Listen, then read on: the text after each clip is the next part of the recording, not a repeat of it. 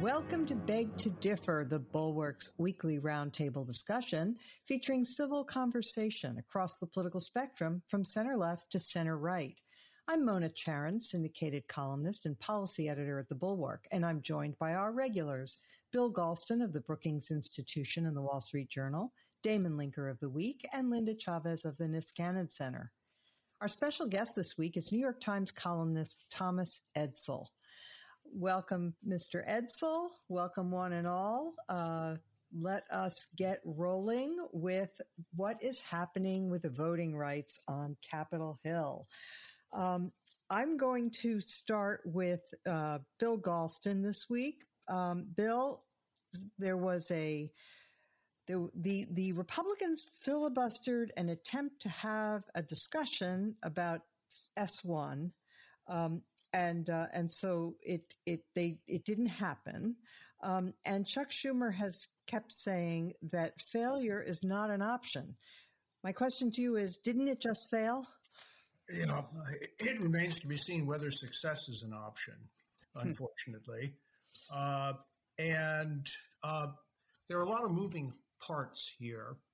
Uh, Senator Manchin uh, managed to put together a compromise proposal that attracted some interest across across the aisle. I'm not sure what would have happened if Senator Schumer had tried to open discussion on the compromise proposal as as a freestanding piece. Uh, we may never know the answer to that question, or we may find out the answer in the fall. This actually raises a broader question. Uh, I think that I'm probably in favor of maintaining the filibuster on final passage of bills, you know, as a way of stabilizing the republic. Uh, but I am quite sure that I am against a 60 vote threshold to allow issues to be discussed on the floor of the United States Senate. I happen to believe that discussing issues is a way of informing not only one's colleagues in the Senate, but also the American people, directly or indirectly. And I do not see why a minority should be allowed to prevent even the discussion of an important public issue. Yeah, Linda, I, I found that really odd, didn't you? I mean, to to to filibuster even the discussion of an issue. I mean, far from being the world's greatest deliberative body, uh, this makes the Senate into you know a, an obstructive body and nothing more, right? Well, and it's not only that. I mean, when you look at the filibuster, traditionally the filibuster is all about talking. It's about talking a bill, a motion. Uh, whatever to death and uh, basically tying up the uh, the floor and tying up the time in in uh, discussions. Sometimes, you know, reading from Dr. Seuss, uh, etc. But um, this is exactly right, and I think that Bill has offered a really interesting uh, compromise. Um, now, if they would simply turn over the running of the Congress to us here on Beg to Differ, I think we could probably get a whole lot of things done. But I mean, I do think that uh, the problem with um, with all of this is that we have gotten away from the traditional filibuster. I mean, I do think that there is some advantage in protecting minority rights and whenever a party is in the majority, they seem to think that they will always be in the majority. And of course, that isn't true. And so, having a mechanism so that you can protect the rights of minorities uh, viewpoints, I think, is important. But the again, the the tradition of the filibuster was it was about talking, and I think one of the great mistakes that was made in terms of the filibuster is moving away from the talking filibuster. First of all, it doesn't have the same impact in the way the public views it. Uh, I think there's a you know when you when you suggest that there's been obstruction, it just simply looks like in, under the current system that there was a vote taken and it failed to meet the, the threshold. But if you have to actually get up and talk and talk ad nauseum without bathroom breaks or meal breaks, etc., um, I think that gives a much better sense of what's happening and the obstruction that's taking place. So I, I think it's time not necessarily to get rid of the filibuster, but to change the mechanism in which the filibuster can be used and the rules of the filibuster. Damon, Um, there are so many uh, straws in the wind in the last week suggesting that a compromise is is right there hanging just ready to be pulled off the branch like a ripe fruit you know you have democrats um, dropping their opposition to voter ID. Finally, uh, they're seeing the light on on that matter. You know, there was recently a poll that Bill Galston sent to all of us earlier this week. You know that. Uh, uh, the, the, the support for voter ID is broad and deep, and uh, it, it is characterizing majorities of Republicans, Democrats, and independents. So it's crazy for, for Democrats to want to die on that hill, and they've recognized that. Um, Manchin proposed an alternative to S1 that included many of the things that Democrats say they wanted. Um, and yet why did Schumer and the rest say they had to go forward with S1 when there's this compromise that's right out there waiting? Well, um, you, you see it happen over and over now where uh, the, the parties deploy this kind of very heightened hyperbolic rhetoric in order to placate, uh, in order to placate and motivate the the most uh, informed and sort of extreme faction of the party. In fact, on the right, the entire story of the rise of Donald Trump can be told in one in one idiom uh, as this kind of a story of Republicans using a kind of hyped up, amplified rhetoric about the awfulness of Barack Obama, before him, the awfulness of Bill Clinton, and eventually the grassroots begin to actually believe it, and then they demand that the party move ever further out on the extreme to enact uh, what the rhetoric was talking about. And on the left, it happens with with the progressive wing of the party. And I think what you've ended up with on this issue here, on the, the voting rights issue, is I, of course, on January 6th, we saw some pretty scary stuff and very ominous possible future for the country. Uh, with the president rejecting the outcome of a free and fair election. But Democrats have elevated all kinds of other things that are sort of adjacent to that immediate problem.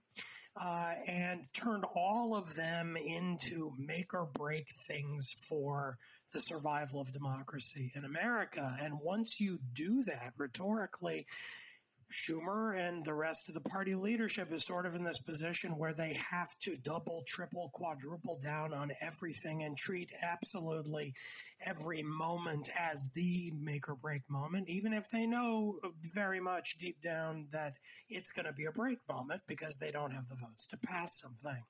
So that is that is an unfortunate uh, development of our time, but it is it is the reality. Now I will I won't really go off on it now because I think we're supposed to talk about the infrastructure business uh, in a little bit, but I do think the the the deal that seems to be hatching over infrastructure is pointing the way forward. It's the first of first of the issues in which it seems as if the the the um, the approach of having a bipartisan group of centrist senators from both parties hatching a deal, getting the White House on board, and then trying to get the uh, the as many people on the far left and the far right on board as possible to pass something could uh, be a, a, kind of positive uh, a positive sign for the future on everything else, including a possible voting rights bill down the line. Hmm. Well, that's optimistic. Um, Thomas Edsall, uh, you and I have not met. Is it okay if I call you Tom, though?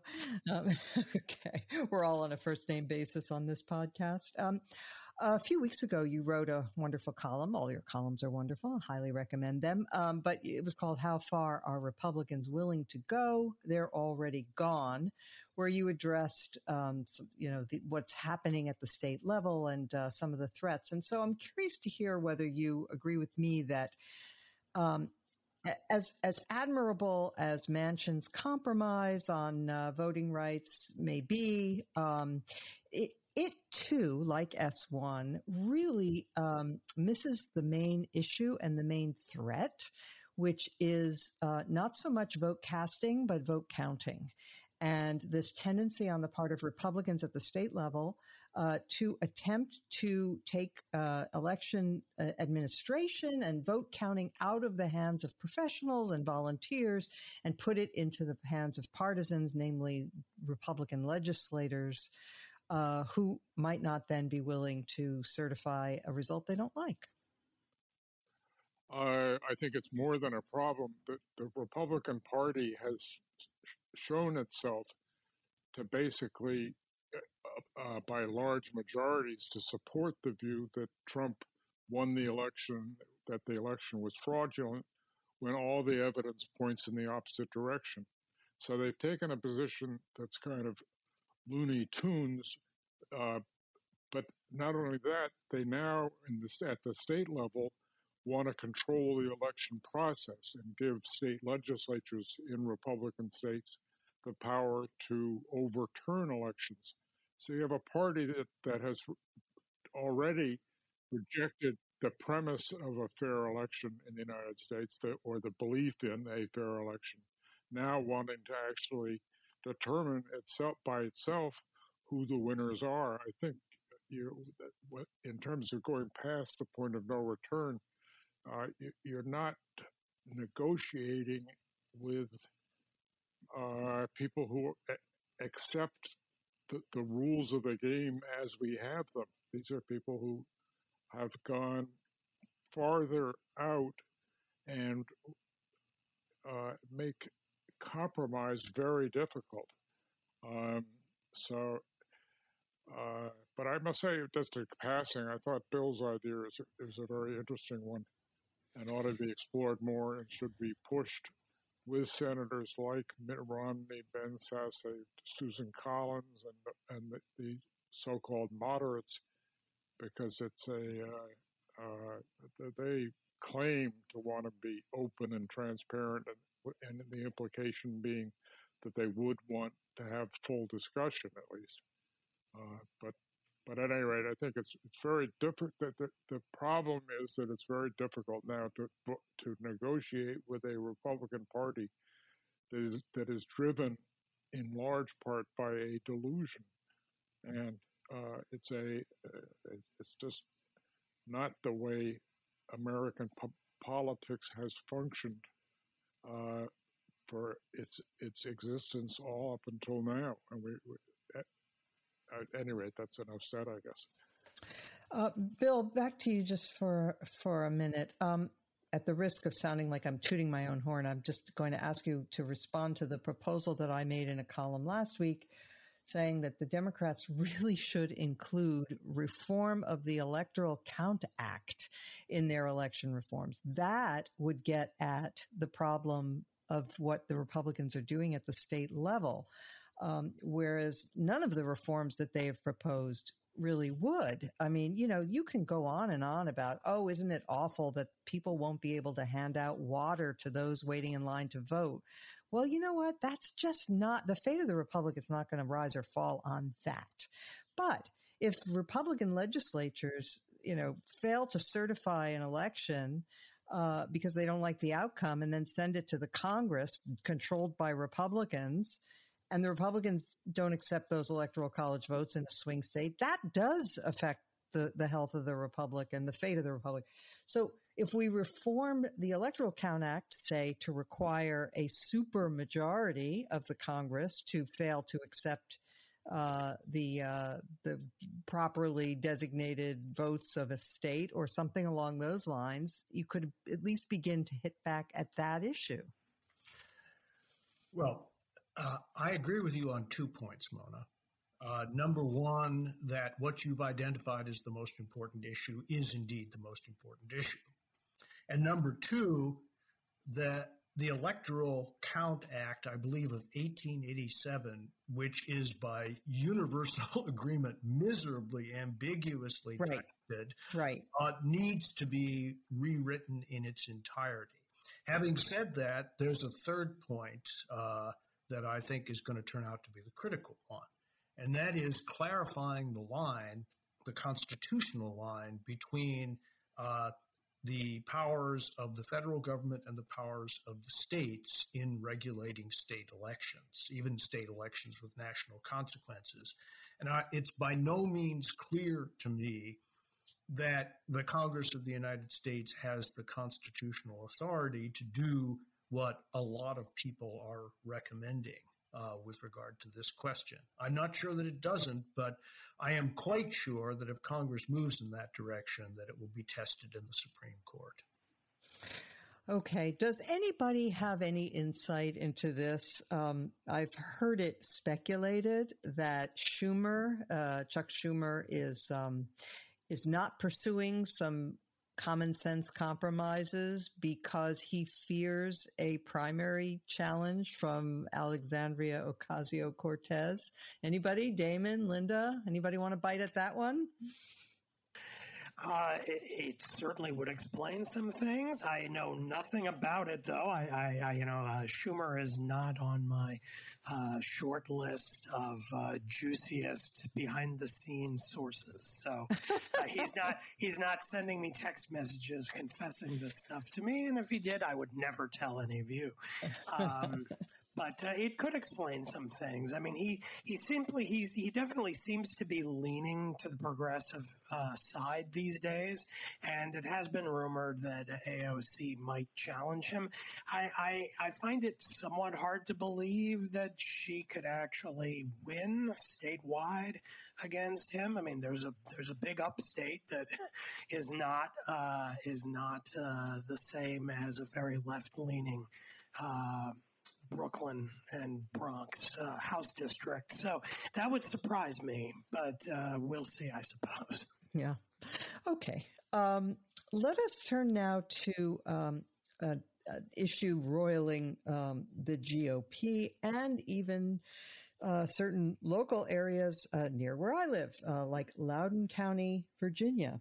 Um, there was a meeting this in the past few days of the school board in Loudoun County that had to be shut down uh, because fights broke out and uh, the the people became unruly. It was a protest by parents of the curriculum and uh, some of the uh, actions of the school board um, that the parents said were imposing uh, critical race theory um, and also uh, transgender uh, policies that they didn't approve of.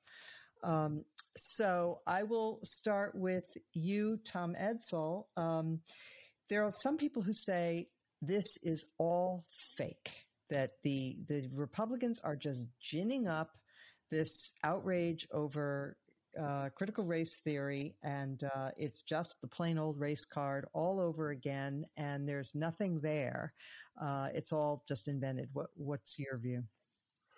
Well, uh, to some extent, that that view is correct, but it's it's getting a very strong response is the problem, and a lot of, as in Loudoun County, but not just there, all across the country, there really is a strong protest against what's seen as critical race theory. No one seems to know what it is exactly, but the idea that structural racism and white racism underlies all kinds of policies and programs seen, has provoked opposition from whites and some blacks uh, all around the country. So, in a sense, the Republican Party is doing just what a political party ought to do, which is when it sees an issue that is in its favor and seems to have caught the attention of the public, they push it very hard. It is an ideal issue for Republicans in that it is both education,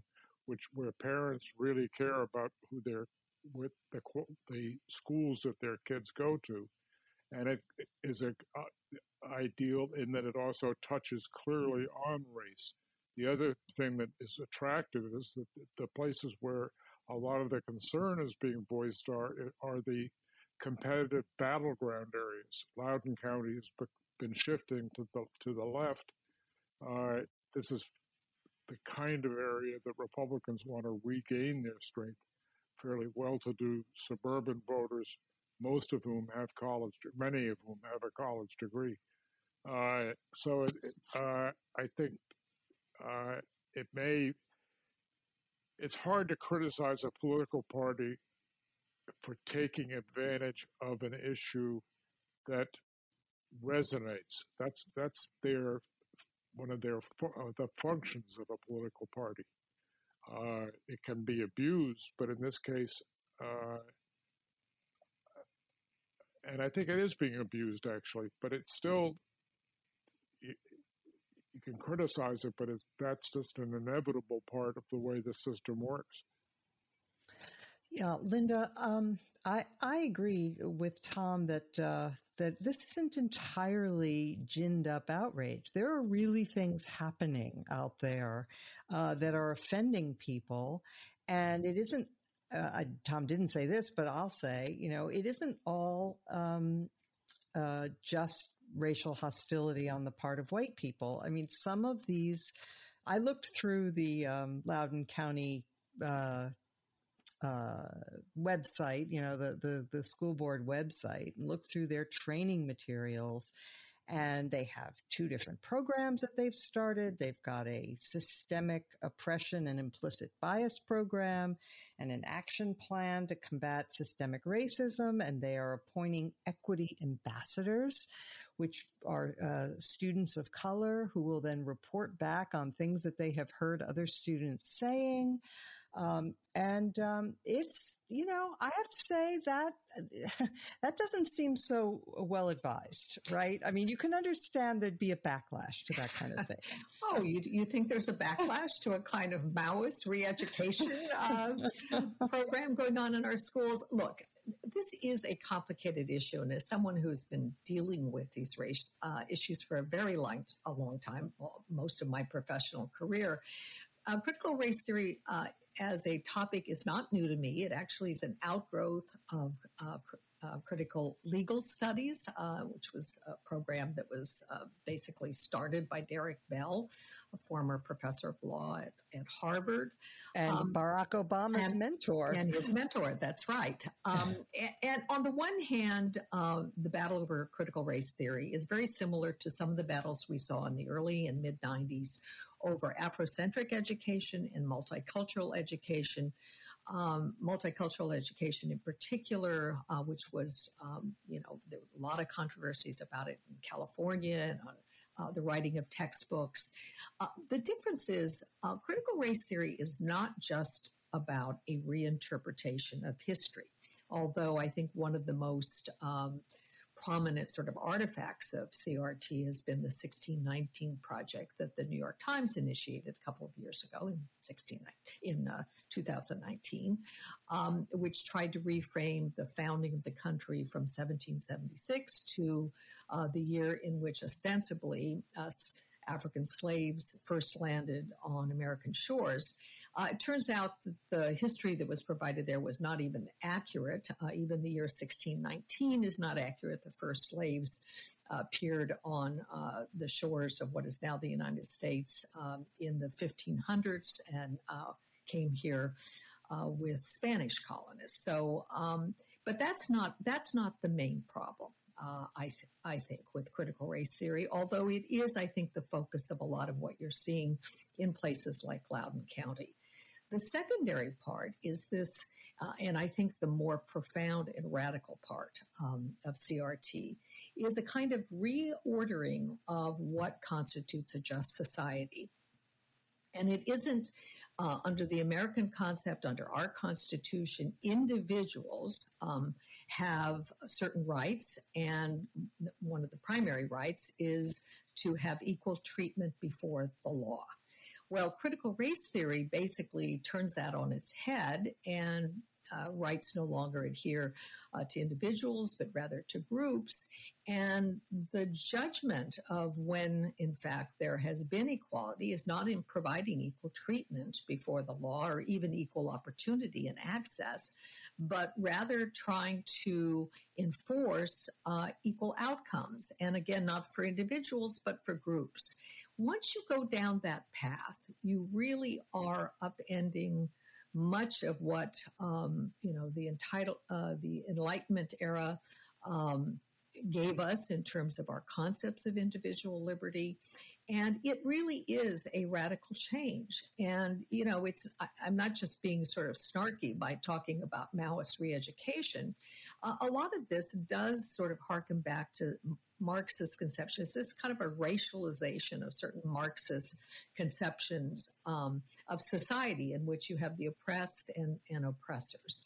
And I think, you know, the sad thing about how this is played off in terms of Republicans is that I think Republicans are actually making uh, critical race theory seem less dangerous than it actually is. And they're going overboard in trying to uh, outlaw uh, the teaching of critical race theory or the incorporation of those theories into uh, the curriculum um, actually is um, is undermining uh, the kind of serious critiques of critical race theory. So that's you know that's one of my problems, and I think I talked about this last week on the. Uh, uh, on the podcast, that these state legislatures that are outlawing these programs may be uh, doing um, a real disservice to a debate which ought to be taking place and ought to focus on these uh, much more fundamental questions of uh, what you know what rights are, whether rights belong to groups or individuals, and how we judge uh, whether um, we have in fact uh, achieved um, equality. Yeah, Damon. Um, uh, so Ron DeSantis is one of those, uh, the, the, governor of Florida, um, who uh, signed a bill outlawing the teaching of uh, of critical race theory. Um, and now has mandated that uh, a survey of students' beliefs um, uh, at the university level at, at, public colleges in Florida um, he says he's concerned about the free flow of ideas, but it doesn't sound as if um, the state inquiring into what people think um, is really the way to ensure the free flow of ideas. What do you have to say about yeah, that? no. I mean, th- th- as with so many other things, I, I, I end up, uh, you know, it's why I belong on this podcast. I end up divided because I, I am very critical of what is called critical race theory and the assumptions that it makes about uh, American history and the American present, uh, the kind of all pervasiveness of racism in the uh, in the political and economic structures of the country, I think is overstated. And even if even aside from that, even if it's a theory that that is the case, it should not be taught in schools, whether we're talking K through 12 or universities. It should not be taught as the simple truth. It should be taught as a theory and then alongside other accounts that are, are I think, uh, more adequate presentation of the complicated reality of things. But by the same token, the Republican response to this is a kind of caricature of kind of th- thuggish authoritarianism. Like, oh, we're going to sweep in here. And instead of allowing, say, a community where this is happening, allowing the local parents who are outraged about what the school is teaching, let them protest and actually go to the school board meetings and vote out the members of the school board who approve approve the new curriculum. Instead of doing that, the state then comes in and tries to come up with a one size fits all law uh, that outlaws the schools doing anything like that. They inevitably end up being overly broad and trying to uh, stamp out certain ideas that really the state, and it doesn't matter whether it's federal or at the state level, governments can't really micromanage this kind of, of uh, pedagogical and intellectual thinking in this way. I mean, laws are inevitably uh, a one size fit all, and and these are really complicated issues. So, you know, I as as Tom was saying, I don't really blame Republicans for jumping on this issue because it's laying right there for them. The, the left is walking into it and kicking up the dirt all on its own because it really does, a lot of the left really does care about these issues, but it's sparking a backlash, and the Republicans, of course, are going to try to take advantage of it for their own sake. Um, but the way they're handling it is is uh, you know very much in keeping with what you'd expect from the party whose lead leader is Donald Trump. Um, it's at about that level. And of course, with Ron DeSantis hoping to be uh, the successor to the great Trump in uh, three years' time. Right. Um, yeah, the, the, there's no question that uh, the Republicans are handling this in the, the crudest possible fashion, um, passing laws that outlaw the teaching of certain things or, or even um, having apparently certain ideas. They're going to be cross examined about what's inside their heads. So, um, so that's obviously uh, not ideal. But I, I, want to tell you a story about a friend who, um, in the Midwest, in their school district, they had a very similar uh, situation to uh, what's going on in Loudoun County. And, you know, the parents did not object to more emphasis on the history of slavery or discrimination or anything along those lines, but they did object to things like separate meetings for black parents and white parents and other kinds of things that are just, you know, seen as being more divisive. Well, they're right. Uh, they are more divisive and and unwarranted. Uh, there there are real issues here, but I despair of the public conversation actually reaching them. Uh, and uh, I I agree with Linda. About the you know the the equity versus equality of opportunity point, but there's something even deeper going on, uh, and that is the question: if slavery is our original sin, and if you take Christian theology seriously, there's no way of purging it, and that really gets to the heart of the question: Are American principles, the founding principles? Available as constant counterweights to injustice and discrimination? Are they the basis on which we can save ourselves, or are they part of the problem? And there, it, there are elements of critical race theory that suggest that they are part of the problem, not part of the solution. And that's where the attack on the Enlightenment comes in, et cetera, et cetera. Uh, and I don't think many Americans, uh, or certainly not a majority, are going to argue uh, that we have made no progress, that we can make no progress on racial issues, and that the principles that Martin Luther King invoked, you know, to, to counteract the the discrimination and racism of his own time uh, are not available to us today to take another leap forward towards the kind of society that I think most Americans want us to be. So that's that I think is what's most troubling, at least about the public representation of critical race theory, uh, that it is that it is a doctrine of unpurgeable original sin. Mm-hmm. You know, um, this, of course, this argument is at the core of the American experience. It goes back more than decades, centuries. Uh, there, this was the nature of the falling out between Frederick Douglass and, um, uh, oh gosh, what was the famous uh, uh abolitionist? Um, Garrison. Yes, William Lloyd Garrison, because Garrison believed in the critical race theory idea. He believed that the whole thing was so tainted, uh, the whole American experiment, including the Constitution, so tainted that it couldn't be couldn't be redeemed. And Douglass born in slavery, um, adamantly disagreed. And that was the basis of their falling out. They had been great allies and friends. So, you know, we, we constantly have this argument, but, um, but it does, it does seem that things are at the moment, um, more angry, dumb, and, uh, and, and, uh, anti-intellectual than I've seen them in, in quite some time. All right, let's um, turn now to um, the uh, infrastructure deal, or maybe it's not a deal. It's not clear to me. Um, we had the president today meeting with this team of um, of negotiators from the Hill, saying we have a deal. Um, and then a few minutes later, apparently, we have Nancy Pelosi saying there ain't going to be a bipartisan bill unless there's a reconciliation bill. Um, Tom Edsall, do you have any insight into what's really happening?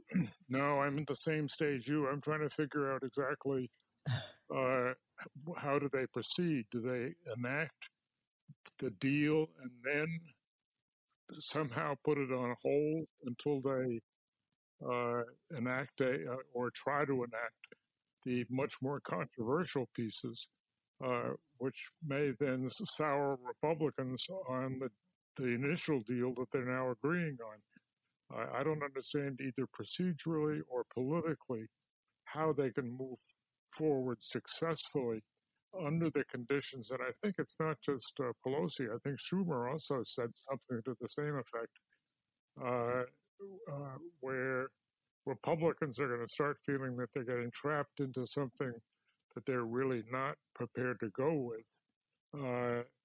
And, and, and I just don't understand what the theory is behind this in terms of getting to a final bill that actually creates an infrastructure program.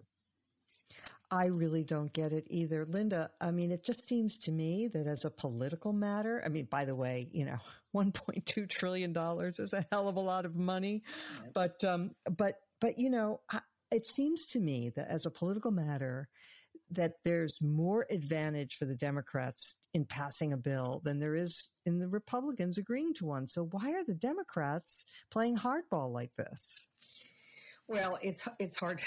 It's really hard to try to figure out what's going on. I mean, I so much of this um, is in the hands of one person, and and it isn't Joe Manchin. It's Mitch McConnell. And if Mitch McConnell uh, decides that he's not, you know, he's he does not want to see a deal, uh, he does not want to see a bill passed uh, with Republican support um, math may not be, you know, my forte, but when I counted up the number of Republicans who showed up at the White House today, it was only five, and you need ten uh, if you're going to get past uh, a filibuster, and they don't have that. So, this idea that um, just because you had a group of bipartisan senators, and they were the usual suspects on the Republican side, um, just because they agreed to it does not mean that McConnell and the rest of the Republicans, enough Republicans, will go along with it.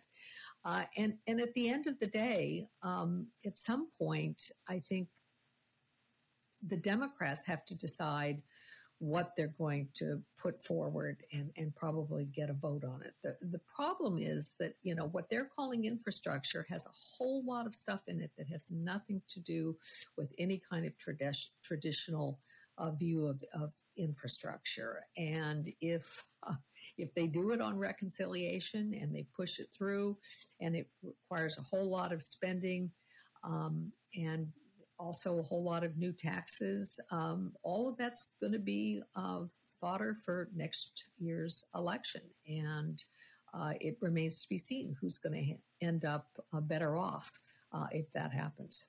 Right. Okay. Bill, I, I I don't understand. Uh, why why are the Democrats unwilling to uh, to accept you know to take yes for an answer in this case? Well, I have been perhaps closer to this story uh, than other people on this podcast. So let me just let me just create a, a factual record here.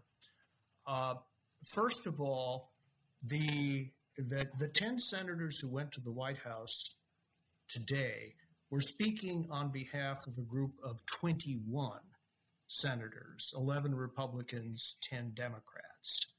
Uh, and so my understanding is that if the Democrats got unanimously behind this, uh, then there are enough Republicans who are already supporting it uh, to uh, uh, to overcome a filibuster.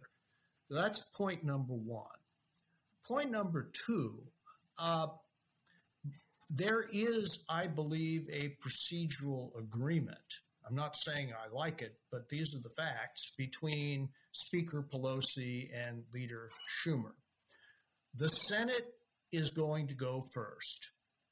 Uh, and the bill, the infrastructure bill, the compromise bill, traditional infrastructure plus a few other things, uh, will be taken up on one track. Uh, the reconciliation bill, which contains everything else in the original Biden proposal, will be taken up on a separate track after the Senate enacts a budget resolution. The House will not take up uh, the infrastructure bill until the Senate passes both bills. So that's the way that's the way it works procedurally. Why is it working this way? Answer: uh, There are a bunch of Democrats who care at least as much about the human infrastructure piece of this. That's what they're calling it.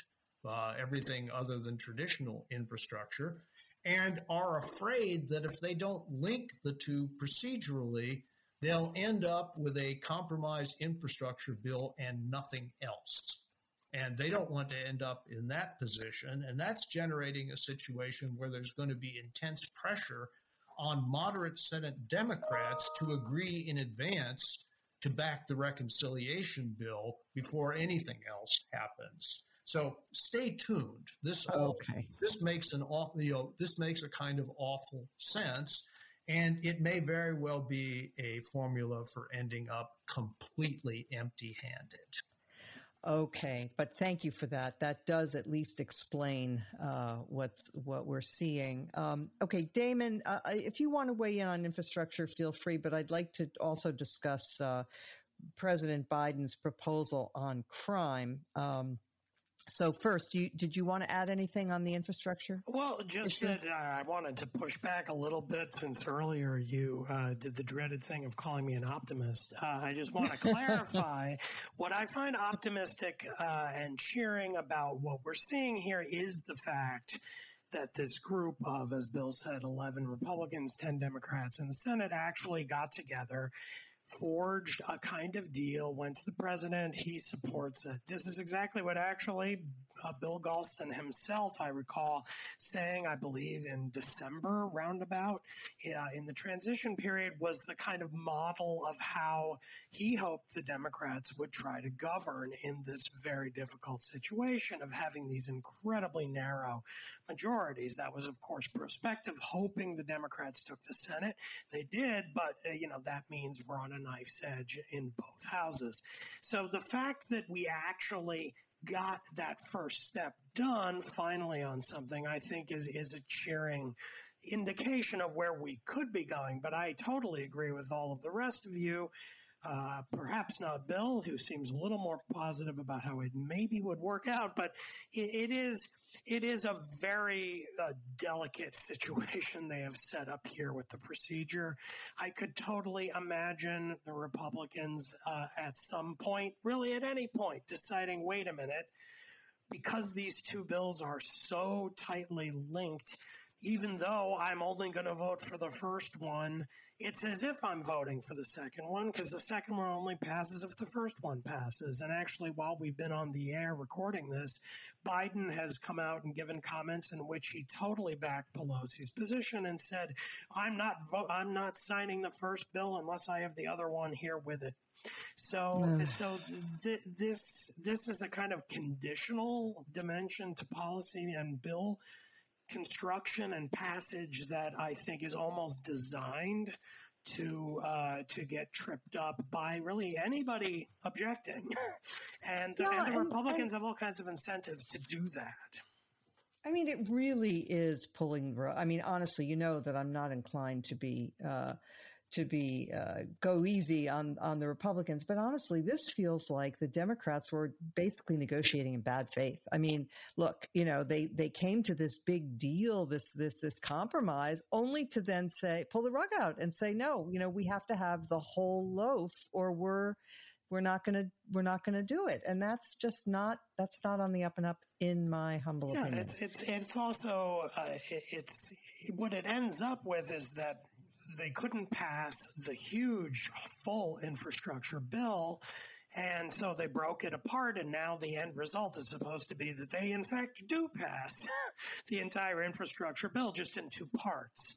Yeah. And so the, the, the, the fact that the Republicans are going to be on the record supporting part one, and that is the conditional that allows the passage of part two, I think is going to end up being a breaker.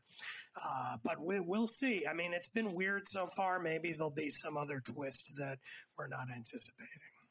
Uh, okay. As for well, the crime gonna... bill, yes, very good. I, I like the crime or the, the like crime it. proposal. I, I, okay. I, I, think he, I think Biden emphasized guns a little bit too much. I think mm-hmm, that's sort mm-hmm. of a, a tangent from the main point and wouldn't do anything to address our current uh, pretty severe violent crime spike. But there are other considerations in the party there.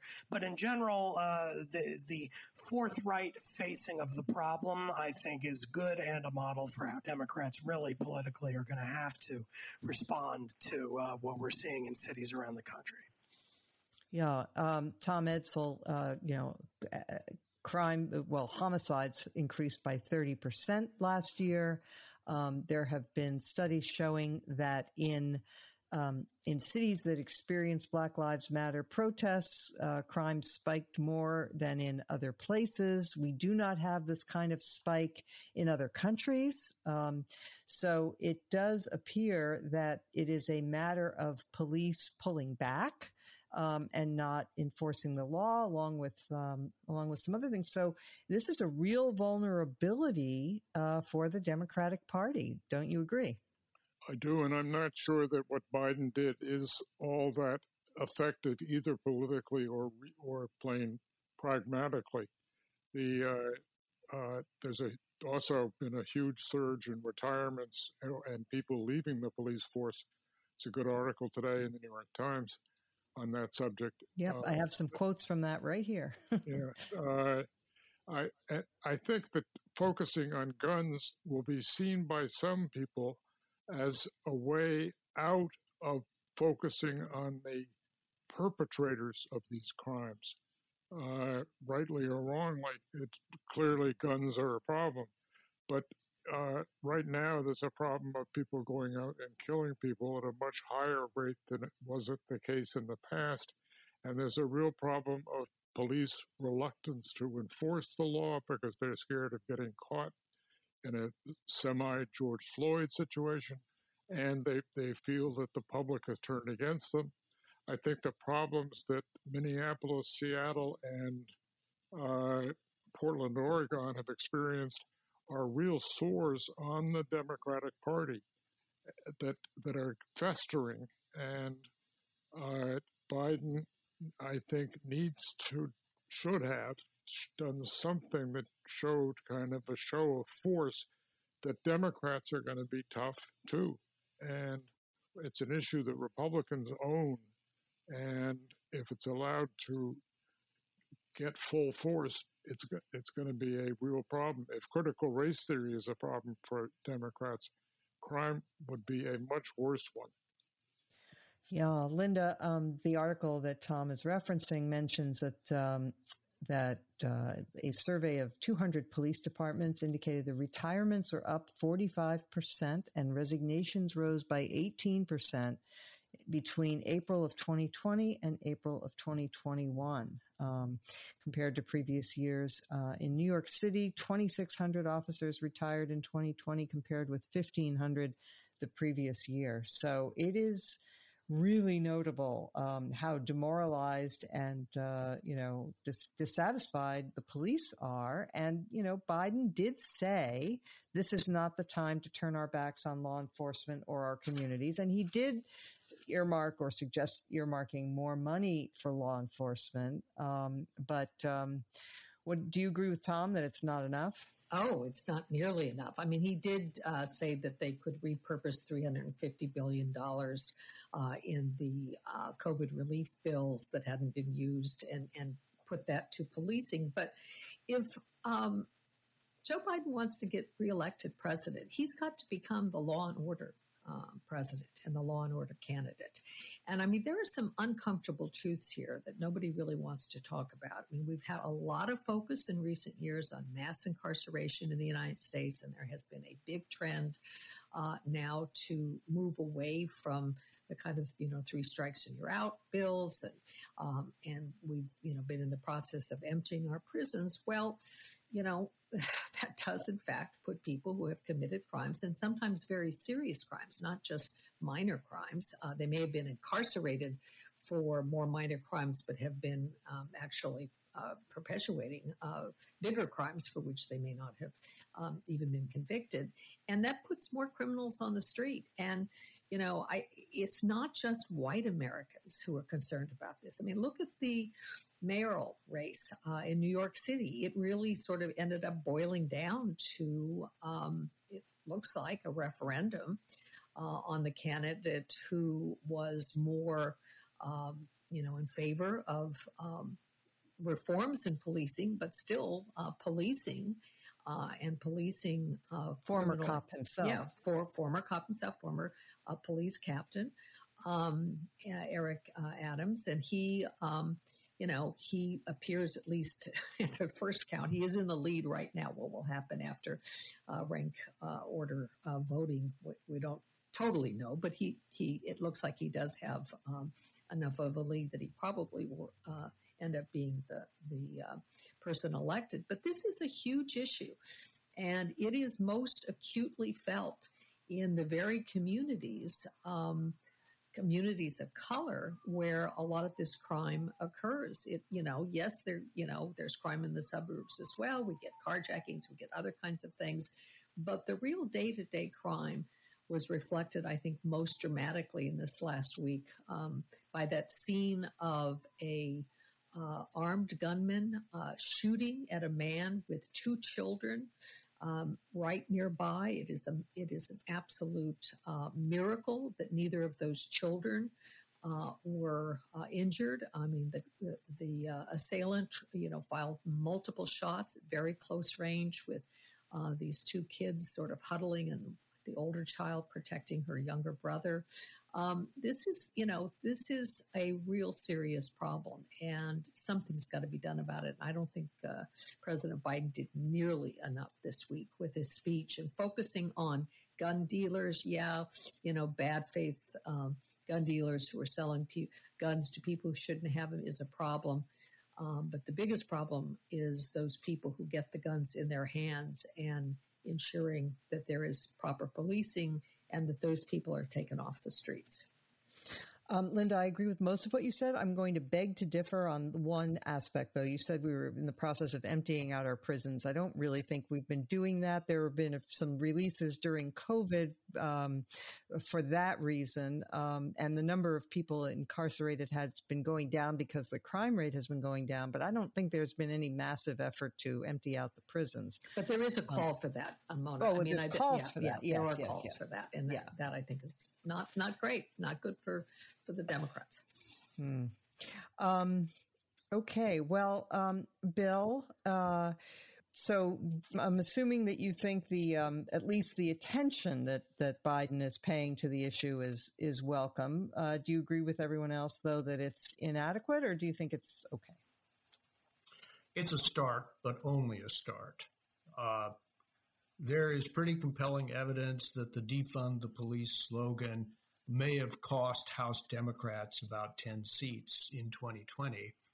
Uh, and it could contribute to an even greater rout in 2022 unless the Democrats handle this issue firmly and clearly. Uh, the president, I think, is setting the stage for that conversation but given where the you know the Democratic Party is right now, especially in Congress, he can't stop at setting the stage for that conversation. He's going to have to lead it. It's going to have to be sustained, and it is going to have to go much farther. Uh, as one of the veterans of the 1988 to 1992 period, the you know, the, the period that led up to the passage of the 1994 crime bill, uh, you know, with which then Senator Joe Biden had so much to do and for which he and the Clinton administration have been pilloried subsequently. Uh, I think uh, I, I, think we're going to have we're going to be forced to revisit some of that history. And yeah, looks like it.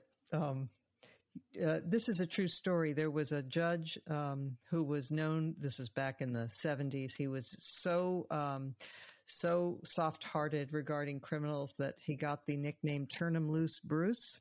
Mm-hmm. and, um, and one time he was actually mugged and um, he took the bench the next day, bruised and bloodied and and uh, there were some snickers and and he said i want everyone he very sternly said i want everybody to understand this doesn't change my views at all. I have very strong opinions about justice in this society and injustice and racial justice and somebody from the back of the courtroom shouted mug him again.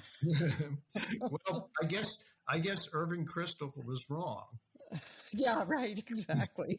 Irving Kristol, who famously said, uh, "A conservative is a liberal who's been mugged by reality." Um, all right, um, let us now turn to our highlights or lowlights of the week. Damon Linker. Well, um, my choice this week is an article in Politico uh, titled "How Republicans Became the quote barstool party. Um, this is the latest in in lots of articles that have been written somewhat along these lines, but I think this one touches on something a little bit closer, maybe to the heart of things.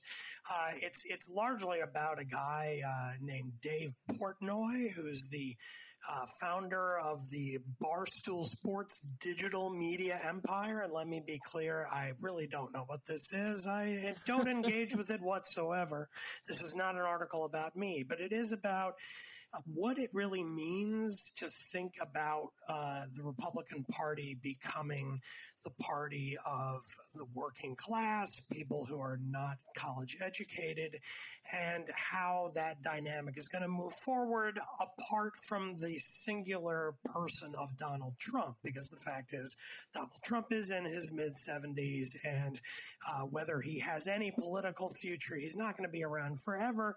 But here's a guy, Dave Portnoy, has 2.6 million followers on Twitter. He's extremely popular online, and um, this is an article that, in a way, takes off from a, a very good column uh, written by my former colleague at the Week named Matthew Walther from February, which talked about the same thing: the rise of barstool conservatives. It's again, a kind of lowbrow version of what conservatism could be with the culture war at the center, but not the culture war of the Reagan Bush years, uh, meaning the second Bush, so from Reagan through George W.'s administration, which was focused uh, more on traditional Christianity, uh, evangelical voters and conservative Catholics. This is more a culture war of uh, cultural and class resentment directed up at the elites.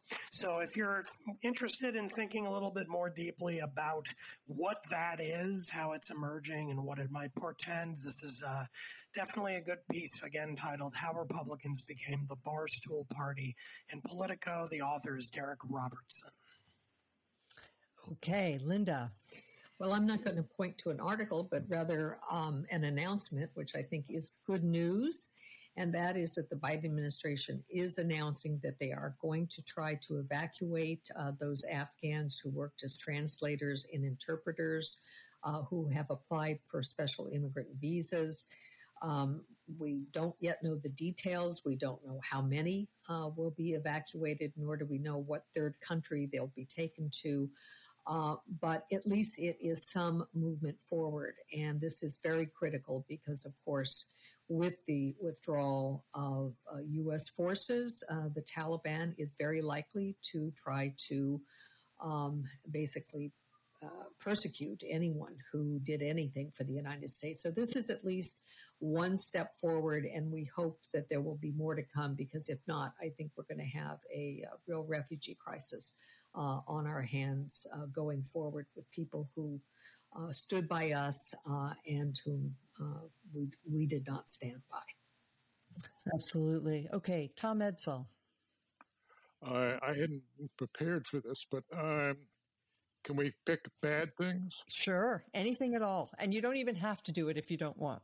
no, no, no. I, I think uh, Florida Governor DeSantis's uh, actions on critical race theory show how this whole issue can get abused in, in more dangerous ways than the critical race theory poses. He's actually canceling and prohibiting a form of intellectual inquiry. And when Republicans do that, they are really stepping on their own toes in the long run.